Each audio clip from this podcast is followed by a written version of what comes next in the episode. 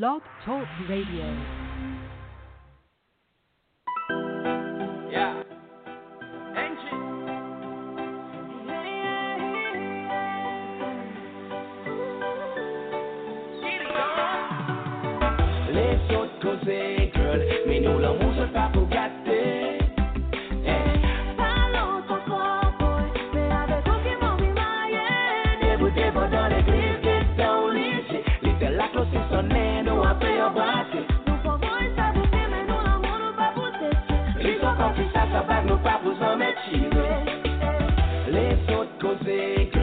Nous l'amour se pas pour gâter. Eh, debout, debout dans l'église, get down, listen. Little la close is on end, nous a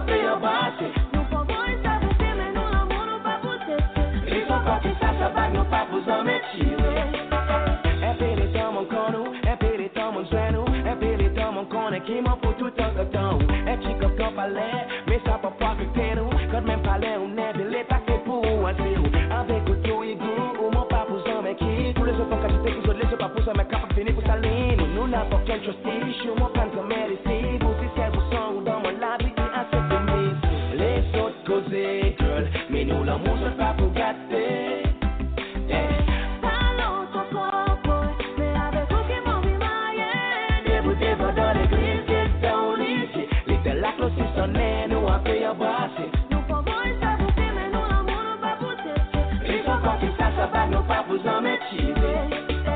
Les autres causer, girl, mais nous l'amour, c'est pas pour gâter. Eh. Debout, debout dans l'église, get down easy. Little la close is on end, nous a fait un brassé. Les autres quand ils ça, ça va, nous pas vous en mettre tirer.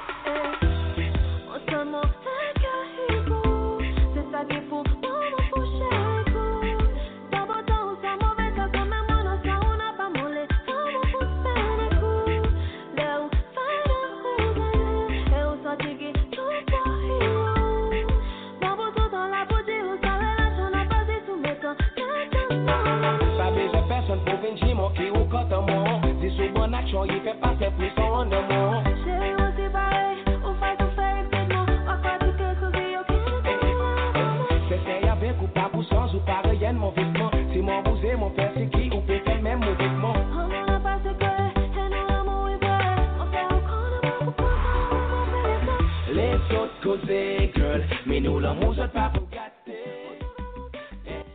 Good morning. Welcome to Zambia Blog Talk Radio. My name is Roger here in Kod- Okotoks. It's be- it snowed the other day, and uh, we, we are not. Uh, we- we went back to some positive numbers, a little bit warm, but from now until I think early March, it has to be cold. Mm. Nathan. Yeah, so that was That's a long uh, time. Lesot. Yeah, I know, I know. Lesot calls from Angola. Angola just attained their, I don't know, independence, but it was uh, on the 11th of this uh, uh, of this month. Uh, before Dr. Patrick uh, gives us uh, what he wanted to say about, uh, uh, we just want to say something. Uh, Angola demonstrations there. Uh, some people have been reported killed uh, because there are Mm. demonstrations all over the place. Uh, people are demonstrating the cost of living. Uh, it's Oh, too, too expensive. Yeah. From the reports we have uh, read in the past time, uh, Luanda, Luanda in Angola actually has uh, is the supposed to be the most uh, expensive city in Africa. In Africa. Although I got Wow. yeah in Africa, yeah, but I got this other report uh, last night. It's talking about uh, N'Djamena. Um, this is uh, capital Chad. of Chad. Yeah. So I'm confused. And someone is arguing with me there. So we need to uh, work, uh, work work on the on, on on that. Yeah. But one thing about uh, these songs, when you look at uh, the people uh, in the country, Nathan, um, there is some happiness, regardless of uh, you know we in the news media we always go for what is sensational, and what is sensational usually it is uh, what people are complaining about. Yeah, but uh, we we we have um, some happy spots. You, you, find people who are who are happy. Angola has 30 million people, and uh, the currency there is called Angola Kwanza. Angola Kwanza. That is the currency. Dr. Patrick, if I remember well, you said you you visited Angola, didn't you? Yes, I did. Yes, I did. Yeah. Quite a few times. Oh yeah, okay, okay, but you never you never visited uh, uh, Zambia. Uh, no, we're not feeling bad about it, but I'm just saying you never visited Zambia. Yeah, yeah, yeah. That, that, I'll make it up. I'll make it up. you have to. You have to, yes. Yeah. Go ahead uh, if you know where you left off uh, from yes. our previous uh, discussion. Yes, um, uh, Ndume, Ndume Wallace, he, he spoke of the the advent of, of ghettos uh, when the migration occurred, black migration occurred going up into Chicago and the New York area. I would just like to add balance to that. And uh, the name itself, ghetto, derives from the Eastern European uh, towns in which uh, Mhm. the Jewish people inhabited, uh, which they called those areas ghettos. So that's where the name Mhm. derived. Secondly, as opposed or in converse to uh, uh, blacks moving into cities such as New York City and uh, cities such as Chicago, there is what you would call, or one would call, the brain drain. Because the blacks that migrated out of the South, North Carolinas, uh, Georgia, going up into to the New York City, and from Mississippi area going up into Chicago, these individuals were the ones that produced the industrial development of these cities, the second industrialization of these cities. So, uh, and the ghettos came later on when the depression hit uh, hit those cities. But initially, it was the brain drain of the black communities in the South that contributed largely to the growth and the importance and the history of the city, the cities such as New York again and Chicago. So it's not the blacks didn't bring uh, a ghetto atmosphere to the cities. They brought the brain thrust of the black people living in the South to the northern cities. So I just wanted to give some balance to that. Mm. Interesting, uh, Dr. Pat, um, about uh, the ghetto. So, why were the Jews uh, were, were were they so poor, or what caused them to live in, in the ghetto? Or it was just given this name, but it has a relationship to do with uh, poverty, right? It eventually it's, it's similar to why they call ghettos in the black communities uh, poor. Mm-hmm. Initially, the Jews are not initially, but the Jews are an industrious people, such as the blacks are industrious people, and the powers that be, whether it's the city government or the governors or the town provinces leaders in Eastern Europe as well as in New York, the the numbers were not on the Jewish side and the numbers were not on the black side. So therefore, envy and jealousy arose, and a lot of uh, political um, machinations, machinations came about, and you found that a lot of um, anti-Semitism arose, such as um, uh, uh, racism arose, on both on both levels in both continents, and as a result of that, the industriousness was industrial minds of the people, the Jewish peoples as well as the black peoples, were submerged.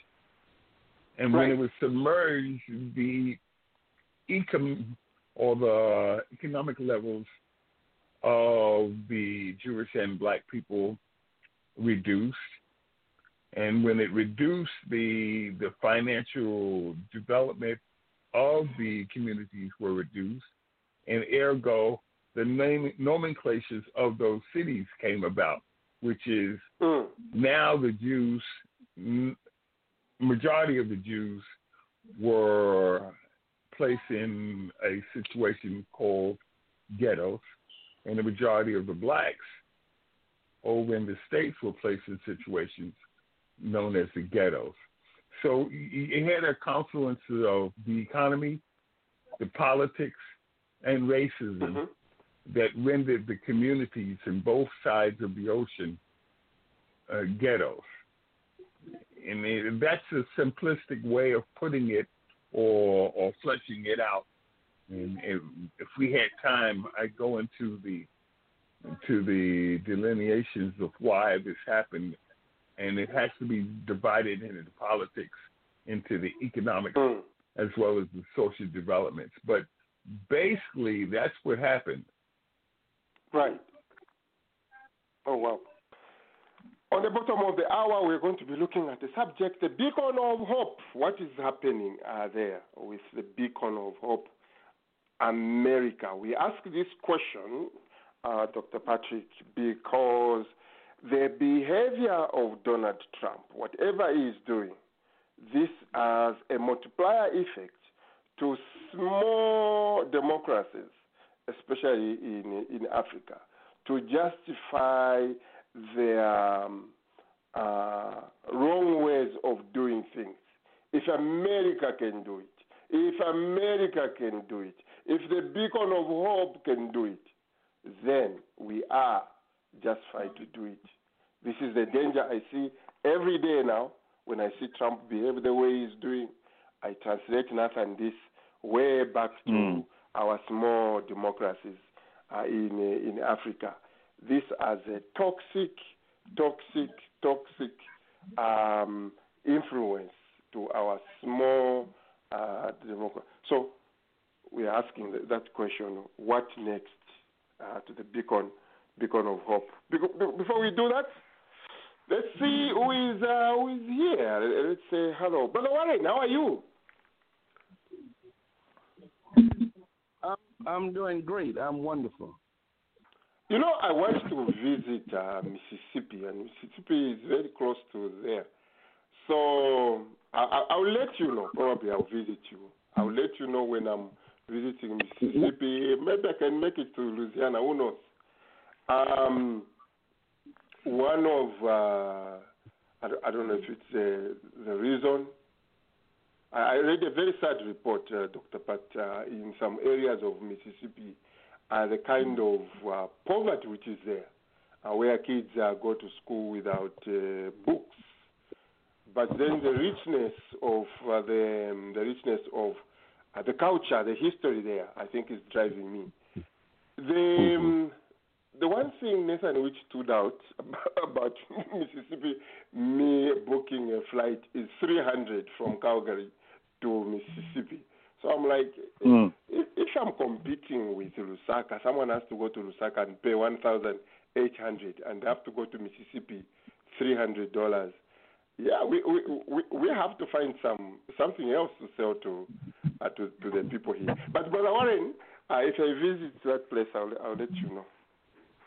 Now, if, if you're depending on what part of Mississippi you're visiting, you can fly into Memphis and rent a car and drive into the northern part of Mississippi called the Delta, which is along the Mississippi River.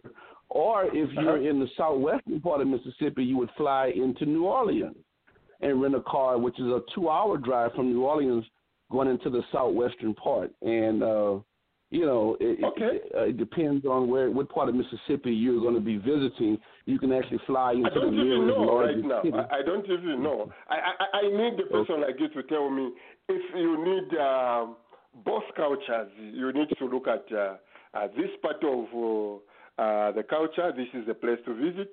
And if you want to visit uh, this other uh, uh, place, uh, you want to see modern uh, culture, this is. So I, I, will rely on you, actually, to tell me where yeah, to go. yeah. And Dr. Patrick. The- Yeah, yeah. The well known the well known part of Mississippi is called the Delta of Mississippi, which is actually along the Mississippi River uh, in the northern part. That's where a lot of well known blues musicians came from uh, when they recorded their blues music or they migrated up north to Chicago. So that part of Mississippi has a, a very strong historical, uh, colorful uh, recognition for the state. It's called the Delta, and so that's those counties in the northern part along the Mississippi River, which is considered Mm. a hotbed of where a lot of blues musicians uh, originate. And w- what about the uh, regions which may be considered very, very poor in America? But That would be that Delta. That that would be that Delta area even today. See, the Delta area was the the agricultural production even in the 20th century was cotton, and as those cotton gins uh, uh, folded, those areas are uh, have become desolate, desolate. So that part of Mississippi today would be you would find. In fact, there's a lady. Look up her. Her name is. Uh, Antoinette Harrell, she does that type of research looking into actual Mm. poverty in the United States today. And she's videotaped and uncovered many things. And one more point do you know black people were actually on those plantations treated as, as slaves well into the 1960s? There were blacks Mm. still trapped on those plants. In fact, there's a documentary on that how blacks were trapped into a permanent uh, a tenant enslavement well into the 1960s, and there are people who are talking about their conditions because when you're on Highway 61, that's the famous highway that runs through Mississippi, north and south. When you're on Highway 61, to get to those plantations, you go off on the side roads. And so some of those plantations were like worlds unto themselves, cut off from the nearest highway. And so they had black families living in a, a bondage and hostage situation like slavery well into the 1960s. And that's a lot of, a lot of documentation is being done on that now, and there have been some documentaries made. And I, I, and the reason, uh, Brother Warren, uh, I, I want to take up that is what we are discussing. Uh, part of it, uh, Joe Biden says, uh, "The black community, you had my back. I am going to have your back." In the re- report I, I was reading, uh, there's this lady called Caroline uh, Williams. Caroline Williams went to Mississippi from Harvard, uh, took up uh, kids which were considered rejects, those who could not uh, read. She took them. Uh, she took them up, eight of them, and all of them they were able to make it to state univ- uh, uh, st- state exams, make it through Mhm. state exams. Mhm. Eight for eight. All of them they were able to read. They were able to to write. So the argument we are making is that uh, if some, someone like uh, Caroline, one individual, can do this, America should definitely transform the black community. We are not going to accept to write off uh, part of our people. Oh, this they cannot do this. They cannot do this. So it will be a ZBTR project. Go to visit some of these places, Nathan, and then report from there. Mhm. Uh, What about that? How how cool is that? Yeah. We need to do Yeah. that. yeah, We need to do that. Some some of these areas we need to uh, to visit them. I mean, it's like the uh, over here uh, when you visit uh, the indigenous uh, areas, Nathan. If you are just dropped there, you you will not accept you are in Canada. some of the places are so so poor uh, of the, Yeah. the, the the indigenous. Okay, thank you, br- br- Yeah, just- um, Just, uh, just yeah, in addition. Just, Yeah. just in addition to um, Ndume Wallet, Warren Yeah, about um, slavery existing in the Delta area. Uh, as you know, in Yeah. the 18 late 1860s, the slavery was um, was outlawed. Uh, slavery was replaced, and when they say replace, it's replaced in name only. So slavery no longer existed, but they now called it sharecropping. And sharecropping is exactly what Brother Warren is talking about. Sharecropping is a system in which you, in essence, remained in slavery Mm. or you remained enslaved by owning your land or and and your purchase to the the owners of the land as well as the store owners. So therefore, every time you went to the store to get food to grow your crops, you got uh, deeper and deeper in debt, and you found out you found later on that you were in fact a slave. So slavery was replaced by the word of sharecropping. And if uh, the listeners want to know more about how devastating sharecropping was Mm. and is, uh, look up that word and, and what happened as a result of it. You, you, you, you, And- you, and- and you know, Dr. Pat, uh, with this uh, election which went, um, my thinking keeps going. Why do people in certain regions think the way they do? Why can't everyone be uh, either open-minded or, or closed-minded? So when I see some of the people you are you are describing here uh, in the South behave uh, the way they do, I, I don't know. Um, I, I really don't, don't don't know what to, why people why people do uh, do that. But then I transform it very very quickly, Nathan. Take it back to Zambia. You are going to find that Mhm. people in the Copper Belt, people in Lusaka, have a very different way of thinking if you compare Yeah. them to our friends in the in the in the rural areas. So uh, again, information is um, um, again. You, I mean, you live with someone who is different from you. They haven't done you any harm, so that uh, helps you to start opening up your mind. Oh, even people who are different from me are just people. You know, they are normal. But if you are way in the rural, you just you were told if you, if you see a Bemba guy with a knife, or you see uh, you see with a Bemba guy, you run. He has got a knife. That's what he was told in the rural. Uh, Bemba guys were coming with a knife. So you run, uh, and this is the same way you find in in, Amer- in America. Uh, but to me, Right. it has no excuse. This this country uh, information is readily available. Why people choose to behave this way, uh, I'm not sure. You know, I want to share something with you all about my. uh You know, I have. uh I've I've been interacting with my uh DNA cousins in Zambia, and uh they live they live in the in the in the copper belt, and and uh the mother the mother and I, I, I have the DNA match with the mother because the daughter hadn't taken a DNA, but the daughter was the one that initially communicated with me because her mother didn't use computer. But I I talked to them, and the daughter. Let, let me because I'm glad they, they're not listening to the show. the daughter appears to be like maybe biracial, and the mother is married to a British guy because I spoke with him on the phone. And what I, the problem I'm having with the daughter, it appears she has very condescending attitudes about the common people in Zambia.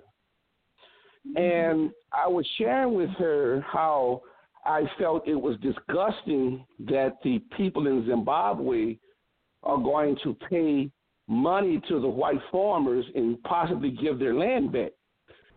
and she said that you know she agreed with the white farmers, and that the black people are lazy or something like that. What she told me. so when you talk about different attitudes and stuff, I kind of picked that up from the daughter, uh, particularly. Now the mother, we never gotten anything political. She's just so sweet. She's just so excited to be to to be kin to an African American. Yeah. You know, and and her British husband. Now apparently they have a lot of money because I think she has a resort. Uh, they're in that city called is it what Indolo or something like that? Oh, Ndola, yeah. Yeah, that's that's where they are. She they have a resort and they have a farm. They have farms too because the daughter has a farm and I think the mother has a farm. Okay. So I just wanted to throw that in when we talk about different attitudes. you, you are a people brother right there, man. Brother- we, we, we, Brother Ron. Yeah, go ahead. Yeah. Bro- brother Warren, this this is what happened um, to the to the daughter that you're speaking of, and to the whites in the United States, and many of the um, um, the sons and daughters of of uh, mixed races in the United States. I'm going to go. I'm I'm going to move close to your ear, and then what I'm going to whisper in your ear, I'm going to say to you, "You are better than them. You are better Mhm. than them." So Mhm. from birth to adult age, you're always looking at black people as being inferior to you. You're better than Mhm. them. You're better than them. And Mhm. that's what comes out of their minds. That's what they talk about. When people Mm. has inculcated in their minds that they are better than them, nothing one can do to change your mind because it's a, a generational change of propagandizing your mind is you're better Mhm. than them. You're better than them. That's what's happening. Yeah. Mm-hmm. Yeah. Okay, Well, you so know, here's, she's a, she's uh, a nice person. uh, She's a nice person. I just didn't want to. I just didn't want to, you know. Uh, uh, but I just knew I, I there were certain things that I knew. Put it this way, she she has a she has an effort now. She's trying to raise money for individual miners, like the the Zambian miners who want to go mine, but they don't have the equipment. So she's raising Right. money for them. So she has concern for Zambia. She has, but from what I understand, she was raised in the UK. And then she came back to Zambia. In fact, she told me she doesn't even have Zambian citizenship. So I don't know if her mother sent her. I don't know if her mother sent her to where her father's from, and she's never told me that her father was white. I, I just assumed that the white guy her mother's married to is her father.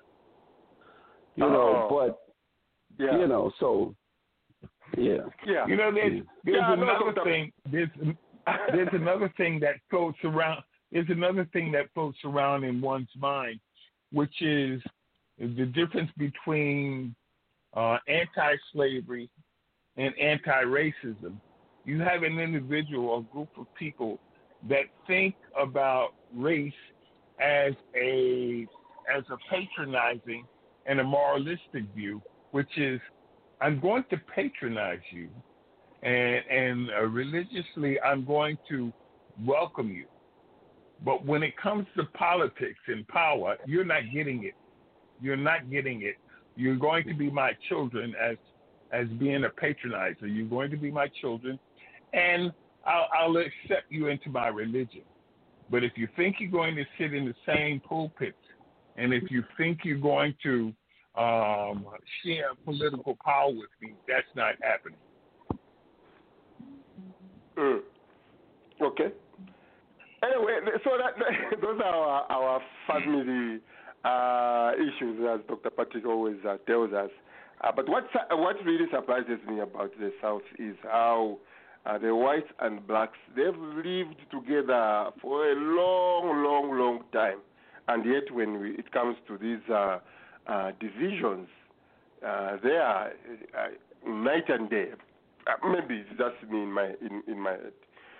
Uh, Bayama Bachoboy in uh, Lancaster, Pennsylvania. How are you? Thank you, Roger. Good morning. Uh, uh, I'm not in Lancaster right now. I'm, I'm in, actually I'm in to Mississippi. I'm in Louisiana. So What? uh, What? And you didn't even say. no, because I'm coming back today. I'm going back to Okay. Pennsylvania. Okay. Yeah. So Yeah. enjoying the discussion, and uh, you know, if I have Yeah. a comment, I'll let you know. So, Thank you so, so much. So you know what we are talking about here. Yeah, that's, that's oh very yes, nice. yes. I, I I drove through Alabama, Mississippi, and uh, uh, now I'm in New Orleans. So it's very interesting. Oh, wonderful. Wonderful, wonderful, wonderful. Yeah. Thank you. okay, Alex. Dr. Kasonso, how is the, is it the MAGA, the MAGA, MAGA, MAGA rally there? Uh, they, they want to save Donald Trump. These people, they are told that uh, things, the elections can be flipped. I, I'm, I'm not sure what kind of planet the Donald Trump supporters live in. I'm, I'm not really sure. Yeah, it's it, it's uh, we we have to recognize that uh, this is a, a deeply divided country, uh, and and I think there is a reason why the name of the country starts with the word united. That's an aspiration. Uh, people have to work at being united uh, from uh, the beginning of the republic to to this very hour.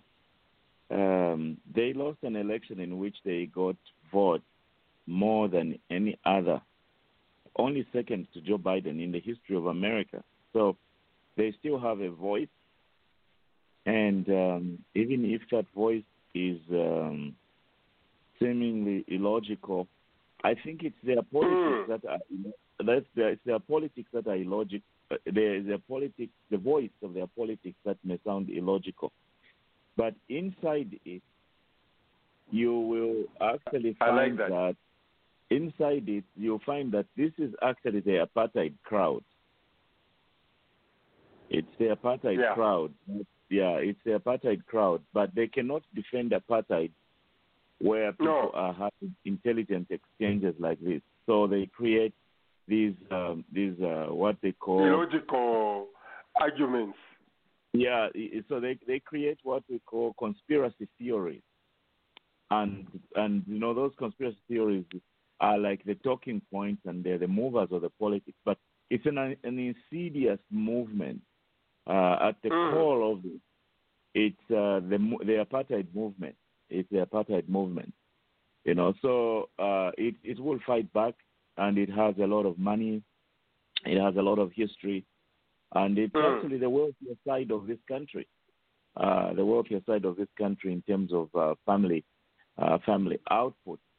But I don't know if you have looked at um, the votes that Donald Trump got in the district itself, just right there in the in the in the District of Columbia.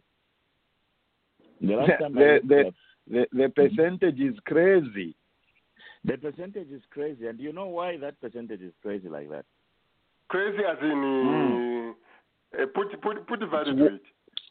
It's wi- Yeah, it's the- very the the difference is so it's so wide. What's the percentage again, Dr. Kasonso? Uh, I, I, The I difference. express it in terms of percentage. It's like someone gets around 300,000 and the other one gets 15,000. Yeah, that's the way it is, Roger. Yeah. Wow. And you know why that is that way? Ah, Because in the district itself, the seat of government itself, the majority of the population there are black people. Yes. Mm. And, and in talking to them, I found out that um, it's been that way for centuries because those black people are the only ones who sought housing around that area and are the ones who built most of the buildings, if not all of the buildings there, including the White House itself. Of course. Yeah. So they are the ones who put up housing there uh, because that's where they lived. There's others, they lived, they came in peripheral areas and, uh, you know, to participate in government. They had states where they were coming from and stuff like that. So they lived there. But in recent years, there is what has been calling gentrification.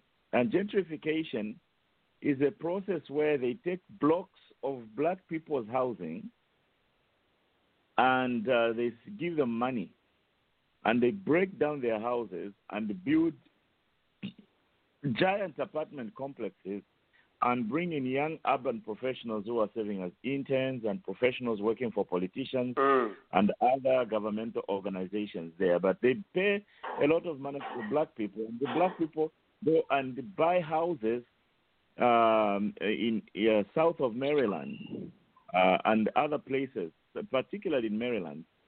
And uh, they And, and Northern giant- Virginia.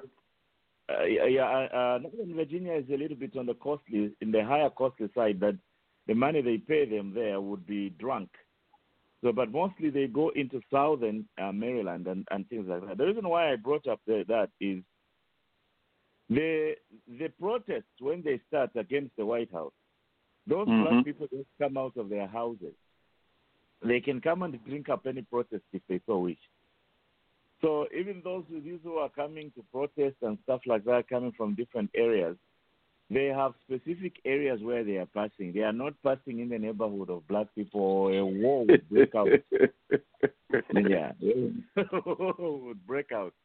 So that's uh, that's uh, something that uh, we have to think about. But Yeah. the most important thing is, uh, yeah, it was a, a one-term president, and we cannot have a president like that. And Mm. um, I, I congratulate um, uh, all the sympathizers of the Democrat Party and the members of the Democrat Party. But I, I don't know if anybody has asked Dr. Patrick how the members in Northern Province lost to Donald Trump in North Carolina. Eh, eh, eh, eh, now, before you ask that, uh, you, you know, I really like the the the, the, the term you use here, Dr. Kasos, Dr. Kasos, where you say the uh, Donald Trump was leading the the side movement, and when I see the coalition, the blacks, Latino, and the young people, uh, I'm sure even some uh, suburban uh, women uh, come together and defeat them this is the one thing which has really pleased me about uh, uh, this election. Um, do you think this coalition uh, has permanent power uh, to to to stop this side uh, movement uh, of Donald Trump? Because there is someone, Dr. Kasonso, thinking, uh, well, I'm going to use the Trump uh, model again. It is a win. It's a winning. Do, do you think we have sustained power where we can defeat this upper movement? Because it's very dangerous, in my view. Uh, yeah, there is some there is some indicators of um, sustainability. The first one is that you remember uh, 20, 30 years ago, it was forecasted that by 2030, America will be a mi- minorities will be the majority of America. A combination of minorities Mm. will be the majority of America. So that is a hopeful sign. But you also have to go back maybe um, maybe a little over a little over eight years ago. The, the political pundits were telling us that um, the, the Republican Party can no longer win a national election. But guess what happened? From the woodwork, they bring in a celebrity from TV, and boom, all of a sudden they take power and they take all of those things. So there, there is a, a lead, an element of unpredictability to the American political causes. So we Mm. must remain open and vigilant to that. Um, you know what has happened is that the the things that Donald Trump used to say on the stage or on the on the public podium, uh, most of his people would his supporters would not come out and validate that. But what Donald Trump did, he took the conversation at kitchen tables and dining tables in many white American homes. And that is why, although they can't come out and tell you that they're supporting Donald Trump, they are still going to vote for him because he has made, he talks publicly. He's like a sacrificial lamb who speaks Mm. the language they talk behind closed doors. Right. So, so we cannot completely cure uh, racism, but this country has created a system in which the trajectory moves towards curing the ills of, the, of its own past and improving on the interface and, and uh, you know, being a beacon and a hope. It has a system of self correction. That's the genius of America, and that's why I like your your title, the beacon of hope. Yeah, because even some of those apartheid crowd people, they are not all round evil. Yes, they segregate. Yes, they, they do all this kind of things, and there is a lot of evil that can come out of that. But at the core of it, they are not they are not devils. They are human beings, just like us. you know, they are human Misguided. Misguided Yeah, human beings. They are human beings just like us. It's just, you know, uh, and I think that if many of us were in those positions, we would probably have similar sentiments. In other words, in my view, is the it's a human problem. We even have it in Zambia. Mm. You see, you're Yeah. seeing how you're seeing how the people from Eastern Province are scampering around, even sending, um, sorry for lack of a of a better title, the Minister of Misinformation, going around to tell her people that the Tongas are coming for us. We shouldn't lose power that the Bembas gave us, and all those kind of things. So it, is that human thing that we use some differences to gain Yeah. uh, political power. But unfortunately, political power has got consequences in terms of the way we share up money and where the money goes and things like that. Yeah. So, core of the fight with this MAGA crowd, it's an economic war- warfare. They don't want to lose the money. They don't want other people to become as powerful as them, and they want to maintain people in slave conditions. But the pendulum swings in the direction of justice in the Yes. long haul. Yeah. Says so Martin because Luther King Jr. But, Yeah. yeah, because of because of that, we can think that it's going to be sustainable because this era of Donald Trump has put shame and indelible shame on the apartheid crowd. So they will continue losing if we just continue uh, steadfast on this path and continuing to make changes and specifically to clean up the mess of the apartheid policies. You know, this man Donald Trump Mm. sat on a lot of money that would go to minorities and other low income.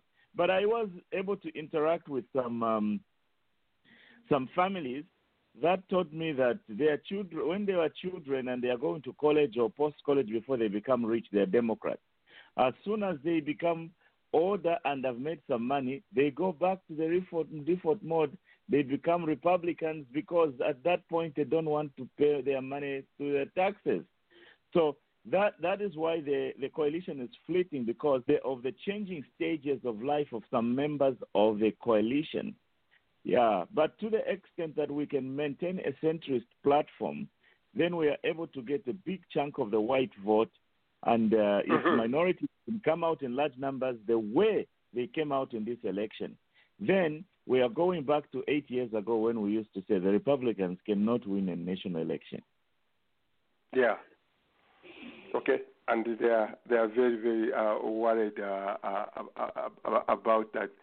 Um, in Florida, brother Charlie, uh, one thing the I mean, like Dr. Kasonso has said here, the kitchen tables, the parents, especially the evangelical parents, and their children. Uh, uh, someone said, I can't remember the exact quote, but they said the kids of the evangelicals are going to teach their parents a, a lesson because uh, for some reason they are not buying, the children are not buying into this uh, apartheid uh, uh, movement. Their children are listening to to 50 Cent's music, so they, they they want to be part of the uh, the, the new normal, the new society. Uh, but their parents, uh, where you are there, uh, I don't know. Your comments, very very quickly. Yeah, well, eh, well, it's, it's true because look, friends that are being parented online for the most part, so they are listening to guys or, or girls few of occasions, and that's I well, they are major, big time. So you, you know, so it's going to so you gradually uh, acceptable. We can we can barely hear you, brother Alan. Like barely. the way the way that life is. Artists, your sportsmen, increasingly more African American than uh, to them. We are bound to change their. Yes, I, I, I don't know, brother Alan, what you can do. So we have missed just about everything you have said. It's, uh, uh, where I am. Yeah. Okay. We, we, we, we couldn't, so we have missed just everything you, you have said. We can see, we can hear Oh. uh, them here, uh, that there, but uh, the rest of the stuff, no. Nothing is coming through. Is it better now? Uh, uh, uh, okay, continue making your statement, then we'll hear if it's better. So, so I was saying that in in how it's inevitable. Okay. You know Okay. you So we up- heard the we we heard the inevitable part, uh, but uh, the the rest of uh, what you have to say is uh, not coming through. Uh, let me go to Oklahoma, where brother Nyambe, brother Nyambe uh, is. Brother Nyambe, how are you? Good good morning. How are you doing? Just uh, listening. Ah, not uh, no, no, not uh, not too bad. So we, we we were just going going through to to see who is uh, who is here. Then there is uh, brother brother Patrick. I don't know. Did you have a comment, brother Nyambe, on anything so far? No, I no, I don't. I'm just listening in. Okay, okay. And then we have Brother Patrick uh, here. Uh, Nathan already reported about uh, the late uh, president of Ghana, Jerry Rawlings, uh, who died. Uh, so that one is uh, is gone. Uh, very quickly, we want to talk about the beacon, uh, the beacon of hope, uh, the influence it's having uh, in small democracies in, uh, especially Africa. My own country, Zambia. I'm very, very worried. Uh, example Donald Trump has given. Ethiopia is on the brink of a civil war. Dr. Platt, I had you in mind when I was writing this. Um, remember, it is you who said, uh, let's give him a chance. Let- Let's see if the, uh, uh, this celebrity status he's got is going to continue when he starts to make uh, real decisions. And uh, sure, the, the young man is facing some serious serious challenges, Nathan, in uh, in Ethiopia. Um, summary is that uh, the the group which is used to be in power is out of power. So now Yeah. they are up in arms. They want to divide the country. Uh, they want some. You, you know the way the, the, the way it is. So the Ethiopian government has sent a military force there. Uh, reports Yeah. coming from the um, is it Ama, Am- Amhara region. Uh, almost about 200,000 people are crossing over to Sudan. Uh, they are running away from from the conflict. Um, I don't know. My thinking is that uh, Ethiopia is one country in in in in Africa which is very very divided. When it comes to also of tribal tribal politics and divisions, Ethiopia is one such country. They've never seen peace as far as uh, uh, um, divisions on tribal politics is concerned. Uh, therefore, my I'm- thinking is I'm- that maybe the uh, African Union should be moved away from there. We, we cannot continue living in a country which is that divided.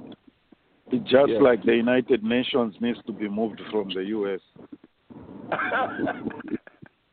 I, I wanna uh, I wanna chime in on on Ethiopia. I, I've been there Yeah. several times. When when Mengistu was run out of office, I, I was in Ethiopia when Meles Zenawi first came into power, and the attitude among many of the people was that another Rwanda was brewing, and a lot of this emphasis on ethnic status and situation was developed under Meles Zenawi's regime, and those people in the north in Tigray province are those people who are angry because they no longer have influence in government. And I think Abiy Ahmed has been doing a great job, and I just think that people are jealous, envious, and he tried him to see how weak he is, and so he has to uh, he has to do what he has to do to keep the country together. Mm, that's correct. That is correct. And then uh, to make I don't know matters worse, uh, the country is also under a lot of pressure. The United States supporting Egypt uh, because of the dam they have constructed. Mm-hmm. It needs a lot of water, and that water has to come from the Nile River. So there is a problem. If Ethiopia starts to fill that uh, that dam, it will reduce the water content going into into Egypt. Uh, remember, uh, the Nile River feeds uh, Ethiopia, Sudan, and and and Egypt. So there is uh, that one also. It is a big, big, big problem. Um, Well, thank I you, think- brother. Uh, I think you bring up mm, I think you bring up a good point, and uh, Brother Warren brings up a good point, and I think that may play into what is going on with this conflict. And the timing of this is pretty interesting if you look at it. So now the, the current president has a lot to deal with, along with national security, because now you have, you know, they made the statement that there are foreign hands in this. So now, oh. you know, so so now we have to look at is this a result of the dam being built or being closer to being complete? Um, is this a is this a result of the failed talks between Ethiopia and Egypt?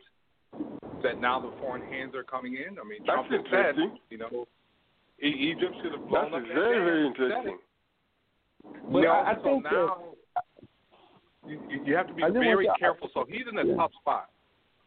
I think the timing the timing is coincidental because this situation with that particular group was going to come to a head anyway. They, they, that was going to come to a head eventually. You know, there were several attempts on Ahmed's life. You know, there was attempts to kill him several times. Yes. Yes. And I, I, I just think that this is coincidental, the issue with the dam. But this particular political group, the TPLF, the Tigray People's Liberation Party, are angry because they no longer have clout in the control of the government because Meles Zenawi, who was there, who died in 2012, was their guy. All of the resources was going to build up Tigray. And so they're angry. And they're trying this man.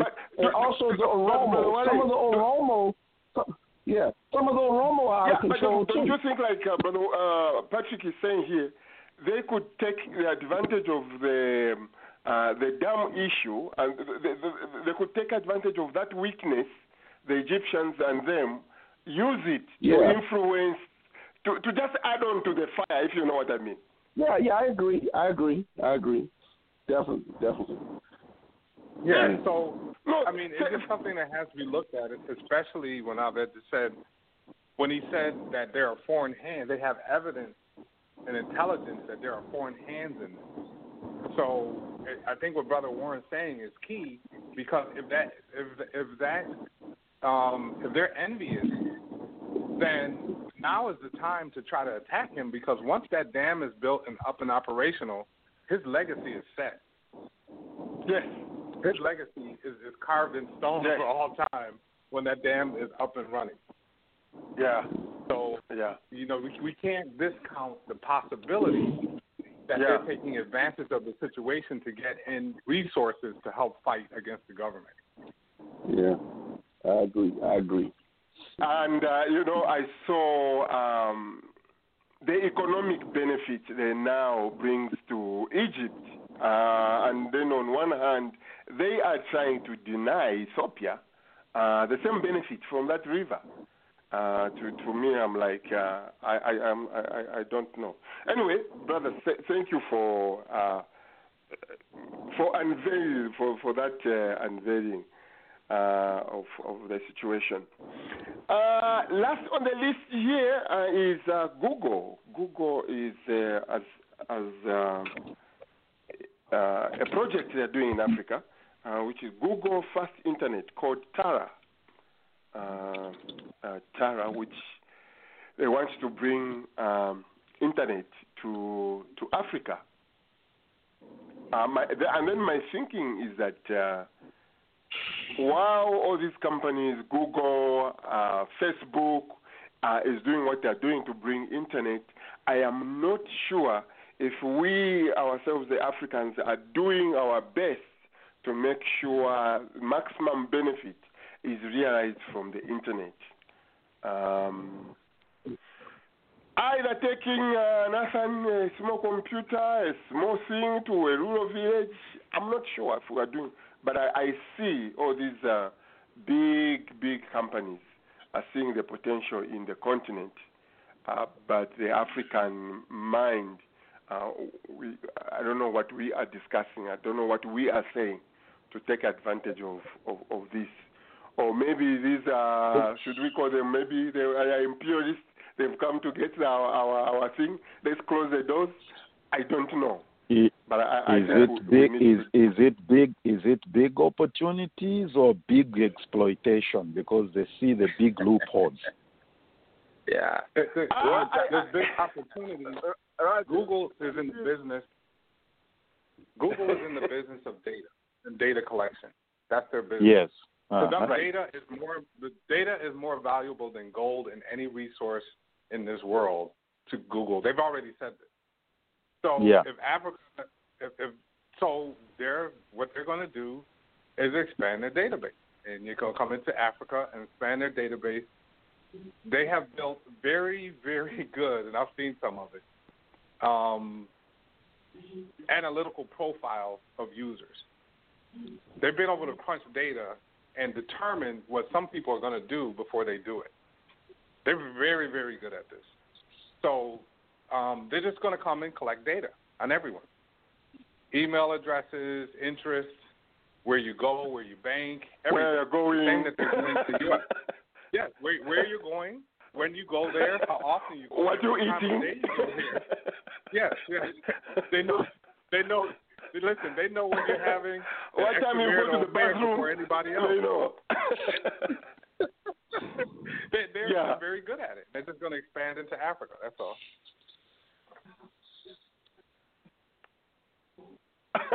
wow. Uh, Brother Charlie, you came out a little bit there, a, a little bit more. Did you Yeah. have something to say? Yeah, I was saying it, it's uh, we can't uh, we can't away from it, but we really have to have strategic thinkers because again, this is one Ah. or two. If left unchecked, that can be placed in the hands of people who are just going to exploit you. Because when the whoever controls the data has all the information on you, is uh, bound to exploit you to to further their own interest.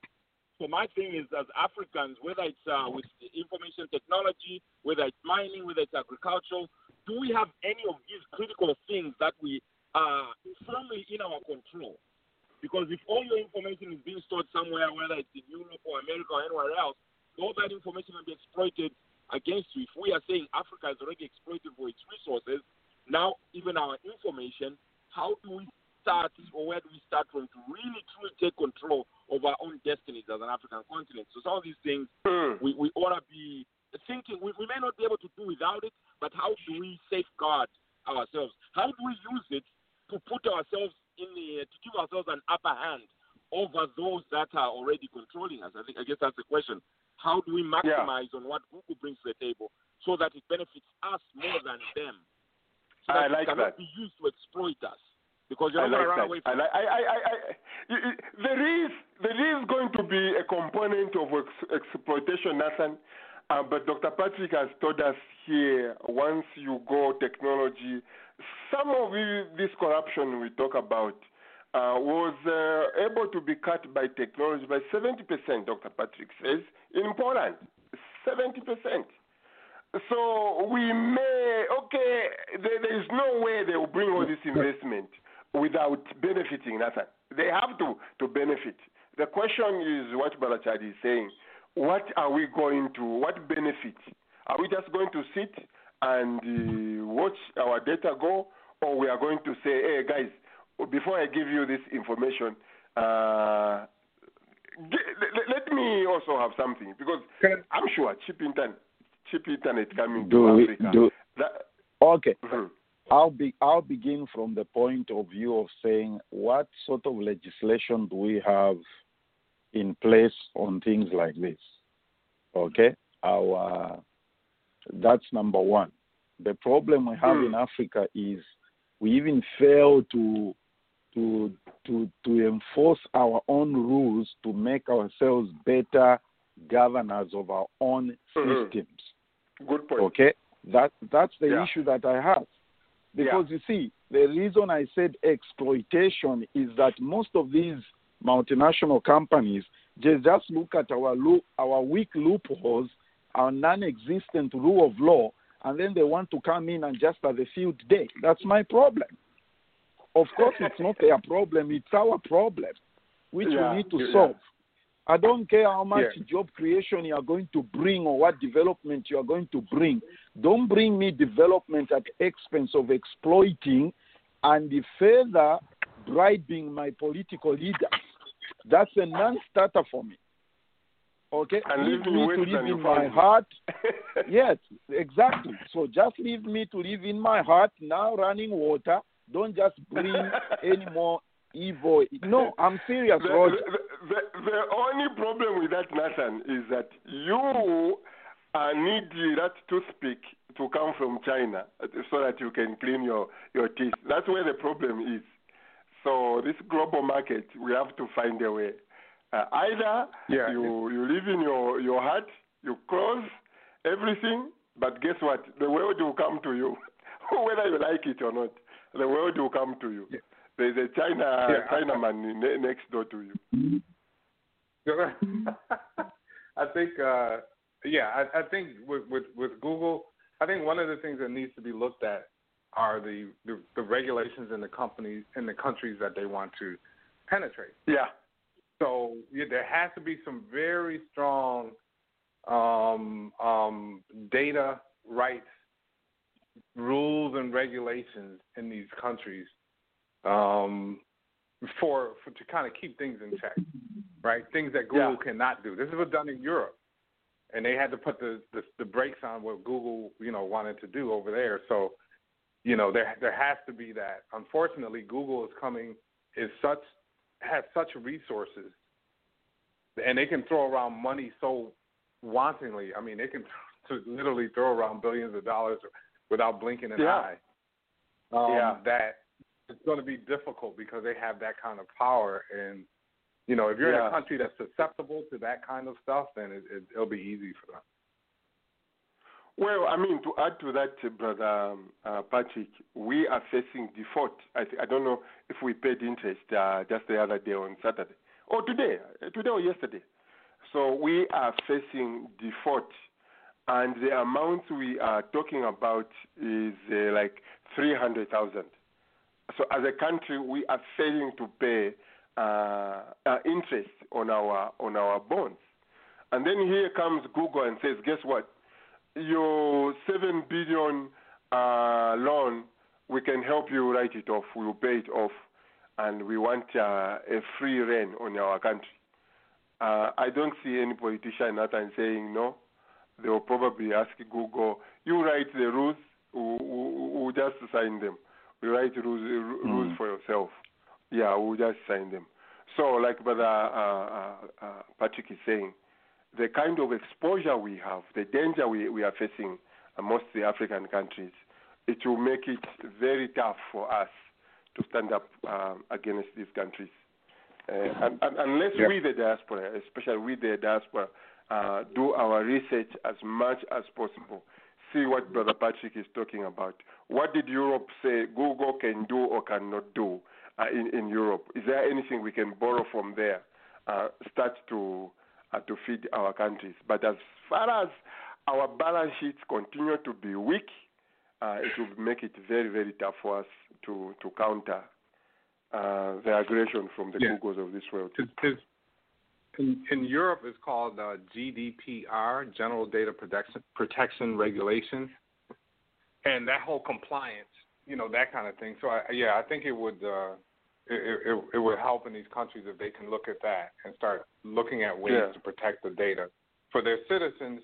And this is another reason why, you know, we you know we, we, we talk about you know planning and being able to create economies and and you know a whole ecosystem um, for you know economic ecosystem for people, whether in the cities or villages. And we talk.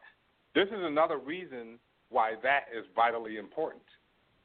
It's really vitally important for national security, because if, if the if the country is depleted in its resources, it's susceptible Mm. to a lot of different things. So when we talk Right. about this is why I said that we have to get it going because you know people have to get it going outside the government because Mhm. it's a national security issue. It is. Sending children to school or not is a national security issue. Feeding people, having people to work and be able to make money is a national security issue. Yeah. You know, and we have to start looking at it that way and take on some urgency Yeah. on It solving is. some of these problems. Yeah, I mean it is. You think about uh, uh, my, my my zero balance in my bank account. I don't want anyone else to know about it. I'm the only one. And then there there comes Google. He knows every point of your your your house. Where are you going to hide in, t- in time when you do, when you need to defend yourself? If you give up all the information uh, uh, in the in, in, in the nation, they they will know your weaknesses. They will know your hundred percent. They know your your whatever. I don't know. Anyway, this world we live in is um, uh, scary. So, like we started, uh, we started. We talked about Roger. The, ma- is it? Yeah, Doctor Pat. Roger, um, before I get into to Google and the power of Google, I just want to quickly return back to the Renaissance Dam in Ethiopia. Yes. I would. One of the proudest moments I've I've had in traveling through Africa, throughout Africa, the continent of Africa, was a time when I was in Egypt. And I was traveling uh, uh, past the Aswan Dam, going to Luxor. And an Ethiopian brother came up to me and he said, How's my Nubian brother? And when he called me a Hmm. Nubian, I was proud and I was happy, and I it made me think about the historical ancestry that was damaged and lost forever when the Aswan Dam was built. The Nubian people that lived in that area were moved. They no longer existed. They were displaced by the Aswan Dam. And I'm afraid that this is what's happening again with the construction of the Renaissance Dam in Ethiopia. As you know, Ethiopia was the term that encompassed nearly all of Africa, all of India, and the Atlantic Ocean was called the Ethiopian Ocean. And the history of, of, of man, the African man, the black man, derived down the Nile River. So we have a history coming up from the Nile, from Sudan, all the way up into Egypt, hmm. and through Ethiopia. So therefore, when when you block a a, a huge stretch of water hmm. Of the Blue Nile, what you're doing is you're obliterating our ancestry, our history. There are a lot of there are a lot of um, villages and a lot of towns that sprung forth the birth of the world. And if if we don't have archaeologists or if we don't have African historians to maintain the ruins, then we're going to lose our our past. And what we will when we lose our path, past we will then be uh, beholden to the past and the past of the Greeks and the Romans. So what's happening in Ethiopia is obliteration of our past, our ancestry, our African ancestry, and move us closer to what they are telling us is the ancestry of the world, which is the Greeks and the Romans. So I, I'm hoping, I haven't seen it yet, but I'm hoping beyond hope that there is a lot of archaeological digs that had gone on before the construction of the Ethiopian uh, Renaissance uh, Dam, as well as a lot of digging with respect to our history in the Sudan area, because there's a lot to be uncovered. Yeah. With, with having Uh, are said you- that, Mhm, Go ahead, Dr. Uh huh. having said that, think in terms of what Google will be doing. Google will be replacing our ancestry as well. Because Google is not going to talk about the indigenous, the ancestral traits and past of our people. Google is going to start from Greece. So when that um, Grecian mentality and Roman mentality is going to come through Google. So we need to have our people be engaged in our history about the region so that it will not be replaced. And that's what's happening with the Renaissance Dam in Ethiopia. And that will happen with Google uh, spreading throughout Egypt. I mean, spreading throughout Africa. Um, two questions, Dr. Pat. The first one, it is on the preservation of history uh, as far as Ethiopia is concerned. Do you think the construction of uh, Renaissance Dam is a bad thing for Ethiopia, or uh, what is your submission there? It's bad only if excavations and research, as well as digs, as well as ethnology, ethnological studies had not been done. And there's a lot of work to be done. The only reason why the Luxor, the Temple of Luxor, and, and matter of fact, um, in Abydos, when it was submerged by water, uh, the Italian ar- archaeologists developed a ring in which they lifted up the temples. You couldn't do that if there was no interest. And I, I failed to conjure up an interest being expressed around the Renaissance uh, bridge, I mean, the Renaissance dam. So it's bad if our history is not being visited and not being constructed and not being rebuilt and not being remembered. It's good in the future for for the um, for the empowerment economically quote unquote of the Ethiopians. However, the ownership of the dam and the financing of the dam is not by the Ethiopians. It's by the Europeans and by the United States. So therefore, when someone else owns what exists in your land, therefore you don't own it. Those who do own it is outside of your land, so that's where your power is given up to, is given to. So we're talking about politics. Politics is power, and we're talking about who controls the power are those who control the money and those who Yeah. control the loans. Yeah, like you've always uh, said, uh, follow follow the money, follow the money. Um. Okay. One one more thing. One more thing.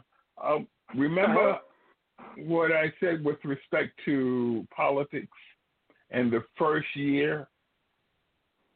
Our brother in Ethiopia, the leader of Ethiopia, I had said that he only has one year yes. to do the bidding of the Ethiopian people. After that, international interests, conglomerates is going to take over. So he has one year to do something and one year to make sure that the people are in his side. If not on his side, if not, there goes the country back to quote unquote neo-colonialism rule. Mm. Okay. Uh, yeah. But so, well, did you have uh, a comment before we go to our main discussion? We have eaten all the time. Uh, yes, I, yes, I do. Uh, uh-huh. Thank you again. Uh, just starting with uh, Rawlings, uh, John Rawlings of Ghana died, and um, and uh, I'd like to comment. Uh, I think as Matilda made uh, this morning, we're talking about Google with the technology and where Africa, what we should do. And when we look up uh, to America, this is my own opinion, and uh, this is why I think the diaspora uh, matters a lot to Africa. If uh, we look at history, why America liked this place is because when they got here, there's a lot of fuel and there's a lot of water. There was a lot of rivers.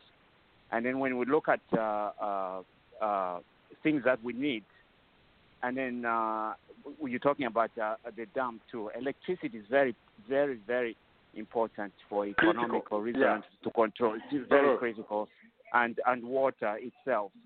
And then uh, copper, just like Zambia, the way we are blessed with copper because we need to transmit those uh, those uh, electricity around, you know. And then we look at ourselves, especially Zambia. But, but now I'm I'm going a little bit talking just to Zambians, you know. Uh, we did miss out. IBM we had very interesting in Zambia. You know, IBM almost big, big, big. Uh, they did invest a little bit. I mean, a lot of money in Zambia. And for us who went to school to in Zambia, I know what they, what those guys can do, and I know what kind of brains we do have. We do have in Zambia. I went with some very, very bright people. It's because of politics. Up to now, sometimes when I sit down, the reason I cry what HIV, HIV has done in on, in that continent and that uh, in that place, it's the people I went to school with. They were very bright, very, very, very bright young men, and that sometimes they will even say, "I teach up on you know, and um, uh, uh, when we look at Google, Google is here to stay. So the diaspora, what we need to do is change the way politics are done in Zambia, and our leaders in Zambia change the way we, we do things in Zambia. There's no there's no need for hatred. There's no need to manipulate. There's no there's no place for tribalism. There's no place for government, the police to uh, intimidate and stuff like that. You know, we are a blessed nation, and uh, uh, uh, if we change the way we, we do things, it's endless what we, we can de- definitely uh, pull off. Yes, and uh, you, you had a very good program about Rawlings. You know, I never, you know, I, I do love when I meet some Ghanaian brothers what Rawlings uh, did, and is uh, with the things that uh, he did for, for, for that country. So great discussion. But uh, when we talk about Google and Ethiopia, the dam they are building is very very important for for, for survival in uh, Yeah. uh, these days. You know. Yeah. So, and for Okay. some of us Good- who are just point. getting into into into uh, I mean, in physics, it's very important. Physics is very very important in the country, and math is very very important. You know.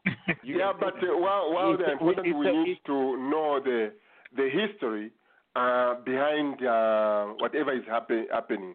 We need to go deeper and be very critical. Uh, they because might even just even uh, show if- you. even Ba- Balungu paying that interest, you know, we know what Einstein uh, is. Uh, Einstein what, what said about interest.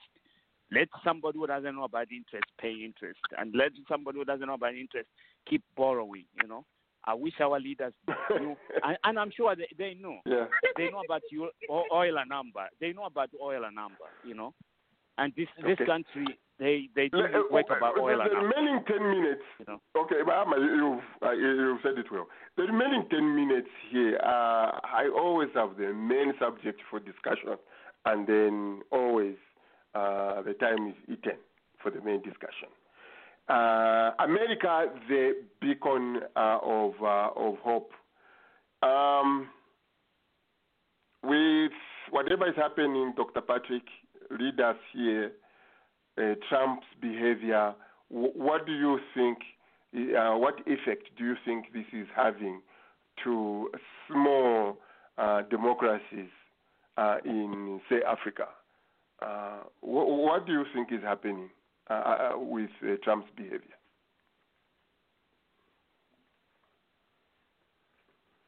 It's an educational experience.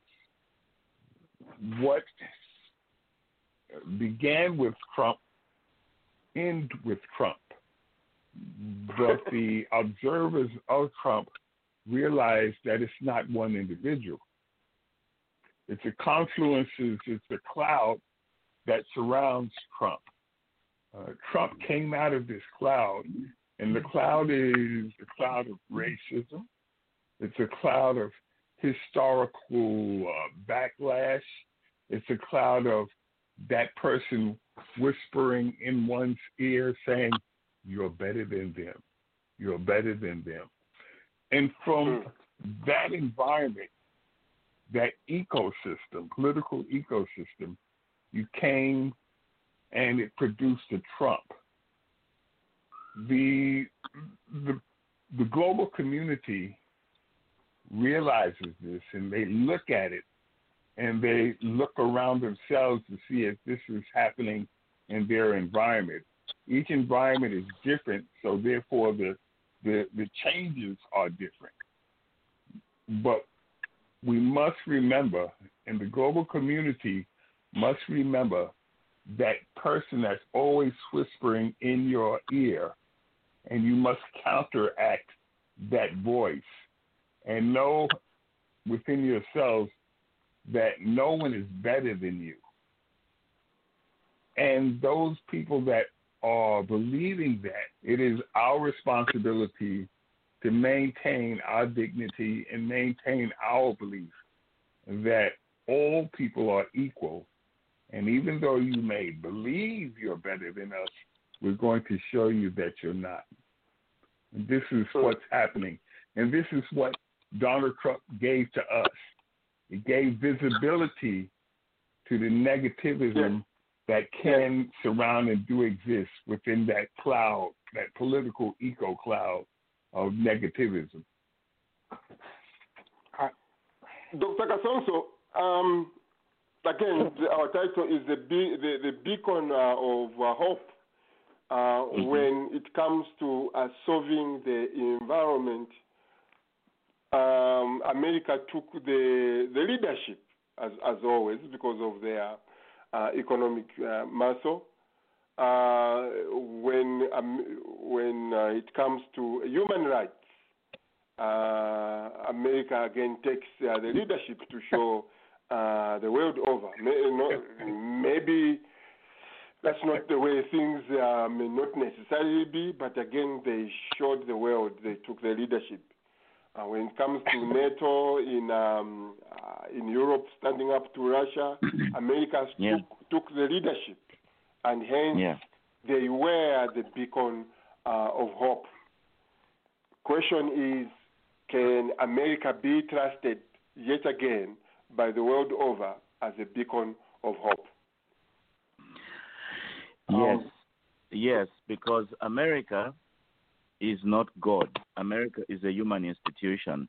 And real heroes in life, real human heroes in life, are those that never fail.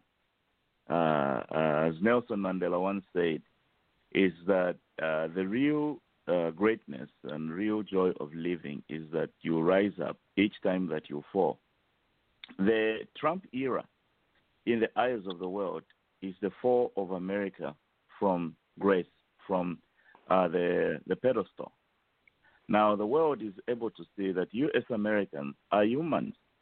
And as America corrects this Trump era uh, misnomer, uh, I think it even continues to be more of a beacon of hope as other nations can see that though we fail, we mm. can rise up as like America.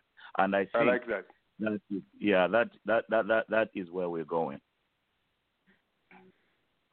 I like I I I I, I like that uh, the, the the correction uh, up to this day when I when I wake up I I said mm-hmm. to myself oh thank thank God Trump is is out you know that chill of joy which goes through your spine your spine mm-hmm. you, you, can mm-hmm. even feel it you know ah, Trump. It's very very nice. Um, again, the uh, from Israel, Netanyahu. Uh, there is another guy in uh, Hungary. Uh, there is a Brazilian prime minister. These are all examples. Um, uh, Patrick, or whoever wants to take this, of small democracies or small countries which were beginning to emulate what was happening with their so-called strongman uh, in Washington. Uh, now that he is gone, like uh, Dr. Kasonso has said, Brother Patrick, now that he is gone, uh, do you think uh, these small democracies will go back to do the the right thing rather than what they wanted to follow uh, the example in Washington? Um, I, I I don't know what they're going to do. I know there's going to be a lot of dancing and partying after the inauguration. Um, but we we'll see what happens after that.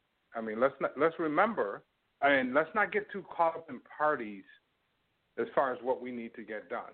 Remember, when Barack Obama's first term, the Democrats had the presidency, the House, and the Senate. They could have done whatever they hmm. wanted to do.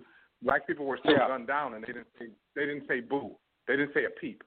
So let's let's let's let's look, and you know, people are going to dance and party mm-hmm. and feel good, and just remember, Dr. Amos Wilson says, do not use good feelings as the only measure for what is good for you. Um, that's like what that. gets a lot of people caught up in drugs, right? Say, so say, say that again. let's not use good feelings as a measure. Let's let's look and see after all the partying is done and everybody's dancing and happy. Let's see what happens. Let's take let's keep our eye on it and see what happens. That's kind of my take. And as far as other countries, yeah, um, I think we yeah. need to look at the failure of of some of these leaders. Yes. But let's look deeper because if you look way all of that garbage, there are yes. some things yes. in there that they're saying we need to pay attention to. Mm-hmm. Mm-hmm. You know the yeah. you yeah. know rights, people's rights. You know, you know, are we protecting our rights as human beings, or are we giving yes. o- giving it over to a government governmental structure? And what does that mean, right? There are some things in yeah. all of that garbage that these people spill that we need to take a good look at. Mm-hmm. Right? Brother Nyambe, why, do, why don't we end there with 30 seconds where you are in Oklahoma, number one? Um, how mad are the people in the red state there? Are they still mad? But like we said last week, I think we need to hold Brother Biden to his word. Uh, I, for one, want to see a lot of our brothers come out from prison, go back and take care of their families. Uh, uh, children uh, being raised without uh, uh, parents, black uh, man in the house, is a major prison we find our black population in. That has to change, brother, brother Nyambe. Why don't we end there? Yeah, I, I mean, I was just going to say to your last question, what can the other countries learn? You know, even the greatest nations can be divided and uh, have a lot of imperfections, and I think that's uh, that's been reflected in this last uh, election. So, to the other countries and uh, you know, the, the countries like Zambia, the, the, I think the drive here is uh, vote, have your voice be heard. Have your voice be heard. That's uh, last from the last word. Uh, thank you all for joining us. As always, this is Zambia Blog Talk Radio. Until next week, have a good weekend, everyone.